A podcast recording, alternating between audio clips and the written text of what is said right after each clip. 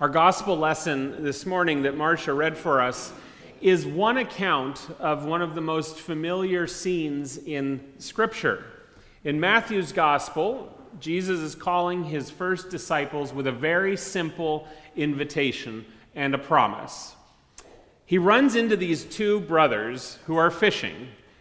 I want you to put yourselves in the shoes of these young fishermen. Imagine what you'd see Imagine the boats, imagine the sea, imagine the smells, the feelings that you'd experience in this situation with Jesus where this stranger comes up to you and says, Follow me, and I'll make you fish for people. Matthew writes that immediately they left their nets and followed him. And then he moves on with these two new followers in tow, and he sees two more brothers, James and John. And this time they're fishing also, and they're fishing with their father. It says they're mending their nets. Mending their nets. And our text says, and he called them. Immediately they left the boat and their father and followed him. This story of Jesus calling the disciples, it's one of my favorite glimpses that we have of Jesus in the Gospels, but, but also of these four young men. We need to set the context a little bit, though, first. This is the beginning of what we call Jesus' documented ministry. I emphasize that word documented because we know that Jesus was doing stuff his whole life, but this is the beginning of when his ministry gets recorded. We know that he's already a teacher. He's been studying in the, in the synagogues since he was a young, a young boy. He's been learning Hebrew. He's become proficient in the ways and in the, in the knowledge of the Jewish rabbis. Since he was a young boy, he had been studying scripture in order to reach this point. But if Jesus is going to be a rabbi, a rabbi is a teacher. A teacher can't be a teacher, and many of you are teachers. You can't be a teacher without students, right? Without students. So, to be a teacher, Jesus needed students. And this is where our story gets interesting. Because, you see, Jesus doesn't follow the normal route. First of all, he doesn't follow the normal route to do just about anything, but he doesn't follow the normal route to take on eager students. Eager students who would have sought after him, whose parents would have lobbied for these prestigious discipleship slots. This was the practice. Not unlike, not unlike today's race for college admissions, parents worked hard to place their children, their adolescent children, with a solid rabbi. From a young age, the children would hang out at the synagogue hoping that they would get picked so that they could learn from the best. It was a symbol of status but also one of intelligence and piety. To have your child with the best rabbis reflected well on you, on your family, and then it would ensure a position of respect in the community or even power for your child. It was like a combination of getting into the best college, landing the best internships that would then lead to the best jobs, all at the age of 12, 11. But instead of competing with the Harvards and Yales of rabbis, Jesus takes a very different approach. He goes to this lake, Sea of Galilee, in a very rural area where trades were practiced, and he encounters these young men who are doing what they know how to do. Now, what's complex about this is that these young men, I call them young men, but, but in terms of prospective rabbinical students, they were not young men. They were past the prime. They, they were the ones who didn't get picked, or who couldn't get picked, or who wouldn't get picked. They were practicing a trade. They passed the point of being what would be considered a traditional rabbinical student. They've got a job, they've been trained, they're fishermen, they're working. In the case of James and John, they're working with their father. They're going to take over his trade. Their lives are set, their paths are known. And yet, it's these fishermen, the ones who've got a path, that Jesus disrupts, disturbs, distracts, and will ultimately disciple. But it all starts with that invitation, that very simple invitation follow me. Follow me. A rabbi without students. Follow me. Leave your father. Follow me. Abandon your nets. Follow me. It's a simple question, but it's a very tall ask. It's a big request that Jesus is making. It's an invitation, absolutely, to something amazing, but they didn't have a way to know that. It's a lot to ask of these young men. But in a split second, our text says both times that the brothers dropped their nets immediately and followed. In a split second, they make this decision to take the risks, all of them that they might be, and follow Jesus. Now, some of you might be thinking, well, is it really a risk? They didn't have, you know, it all going for them. And so this guy comes along and says, I've got another path for you. Perhaps they're jumping at it. But I don't think so. I at least struggle with that a little bit. Because I look at it and they've passed this point where, where what he's even possibly inviting them to, they've passed the point where it would even be something they would think might happen. They're now knowing what their path is, they're in it. But in this split second, when Jesus says, drop it all, drop what you know, and come and follow me, they do it. It feels a little strange to me. But it's a strange beginning to what's going to be a strange experience for their, for their whole time with Jesus. He's, he's inviting them in a strange way to a strange life of following this man, this rabbi, this one, this God who is like no other. And when God calls, when God invites us to follow, and when we drop our nets and we follow, God does strange things with our lives. That's the, that's the wonder and beauty of the invitation, of the call. This word call, it's used a lot in church speak. We hear it a lot. Sometimes we talk about it in a broad sense, as in, I'm trying to know what I'm called to do in my life. But we also use it in a more narrow sense, like a pastor speaking a, seeking a specific call to a church, or even for some of you, accepting a call to serve as a deacon or an elder in the church. But in our context this morning, I want to focus on call as being this simple invitation, an invitation to follow Jesus, to be a disciple of Christ. This call is an invitation, an invitation that starts with Jesus summoning us to come and follow him. And it continues with the transformation that then happens in our lives when we choose to say, okay, I'll follow. When we submit ourselves to this call, this invitation. The idea of submission the invitation to submit ourselves to God, the idea of our choice to submit ourselves, it's one that comes up throughout Matthew's gospel. And I actually realize in looking back, I talk about it a lot. I talk about this concept a lot because I have really concluded that it's integral to our Christian life. The idea of saying to God, Here I am, use me. I'll go, I'll follow. Last week, I shared about Dr. King's prayer of submission to God, his prayer that God would use him, and his acknowledgement that he didn't quite understand how that was going to happen. He couldn't see how it was going to happen. But his faith said, even though I can't see it, even though I can't understand it, God, use me in some way. Use even me.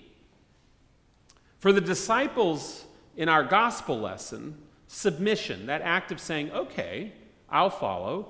Submission meant literally dropping their nets where they were and leaving their families to follow Jesus. Their submission was full and unequivocal and without knowledge of what God would do with them. And, and this is important. The disciples had no clue what was in store for them, and still they submitted to God. They had to make that split second decision when Jesus said, Follow me. And they followed. They had no way to know what, no way to know that they were going to be following a man who would do all these things that are listed in that last verse that, that Marcia read that they would follow a man who would heal the lame, cure the sick, give sight to the blind, raise the dead, love the unlivable, walk on water, calm the seas, and then who would ultimately be arrested, tortured, and murdered. They had no way to know that they would be left alone in their loss at his death, left questioning whether they made the right decision to leave their nets.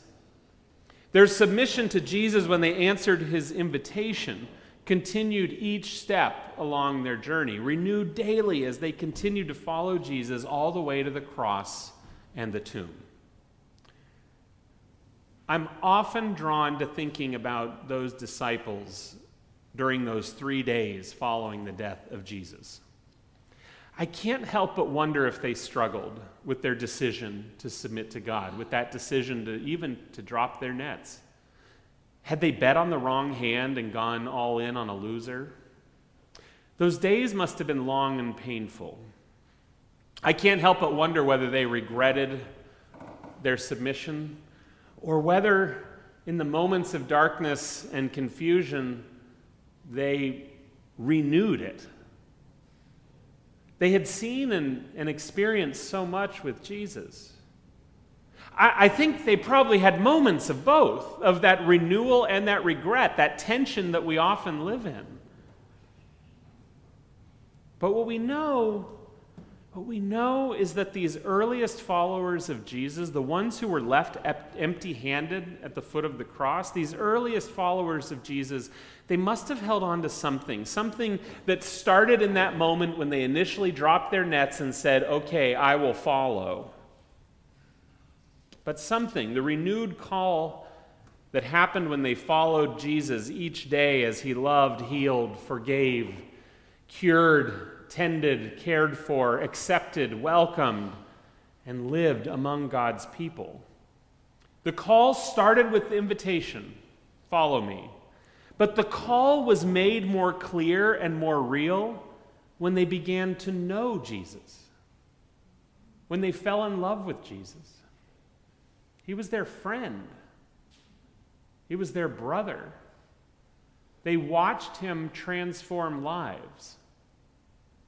It was in that, in those experiences, that they truly began to know and understand the one they were following. You see, submission to God, following God, dropping nets, it's just the beginning. Understanding our call means understanding Jesus. Understanding our call means drawing near to God. Understanding our call means inviting and invoking the presence of God's Holy Spirit in our lives, the one who is to help us. Help us draw near. What good is it to say yes and drop your nets if we don't pick up the next step and follow? It doesn't say that they dropped their nets and were done. It's they dropped their nets and they followed. Following Christ means knowing who Christ was and what he did. It's then that we can also be certain, or, or at least reassured, that we're following the one who we seek to follow. When we learn about God through the reading and study of Scripture, through thoughtful engagement with others, through prayer, we begin to see more clearly this one who is inviting us to follow. I like to focus on that split second decision that the disciples made to drop their nets. I think it makes for a jaw dropping image, right? It makes for good television, as they say. When I place myself in their shoes, I often like to wonder would I do would I do the same? Would I take my comfort and my job and exchange it for the unknown and for following an unknown man, an unknown teacher? But really, our whole lives are made of these split second decisions. I don't need to imagine. I don't need to imagine the lives of those fishermen. Our whole lives, our whole lives, are made up of these split second decisions. We make choices all the time that can boil down to the exact same choice that those young men were facing on the seashore Will I follow? Will I follow? Will I be guided by Christ's commandments to love God and to love my neighbor? over and over again. Will I follow? Will I do the difficult work of seeking to know who Christ was and who Christ is in my life? To accept the challenge of putting Christ at the center of my life in a world that is so often grounded on other values. These split second decisions, though, as, as we make them, we're not alone. We're not alone in making them. Jesus says there's going to be this advocate, this helper I like the Greek word, the paraclete, this helper, Holy Spirit. We have a lot of names for the Holy Spirit. Why? Because it's a difficult concept to understand. And so throughout history, there's been these different ways of trying to understand and describe this presence of God in our lives that helps us, that's ready to help us, to walk alongside us in these split second decisions. Holy Spirit. We've also been given the gift of Scripture. The gift of Scripture and the ability to use our brains and study Scripture, and the gift of others on the journey with whom to look at Scripture. We've given this, this gift of Scripture to help us know a little bit more about who God is, what God's nature is, and how to follow Christ. Holy Spirit comes into play again because it's through the gift of the Holy Spirit that we can study and engage with Scripture and understand something of it.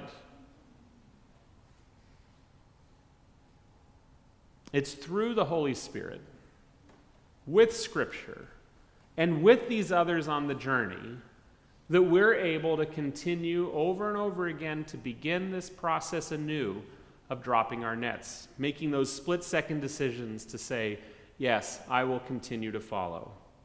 And so we may not have literal nets to drop. Some of you might, I don't. We may not have literal nets to drop. And for us, following Jesus doesn't even mean walking away from everything we know. In fact, it might be easier if it did, right? But it, we don't have that ability. For us, we've been given these tools, though, these tools for the journey. We've been given siblings in faith on the journey with whom to explore all these tools tools of Scripture, tools of prayer. And even that ultimate gift, that ultimate tool of the Holy Spirit to help us navigate and answer that question of what it means to follow Jesus, what it means to follow Jesus together. That's what we're about. That's what our journey is about. That's what we do in the Christian life. Follow me. And immediately they followed him. In the name of the Father, and of the Son, and the Holy Spirit. Amen.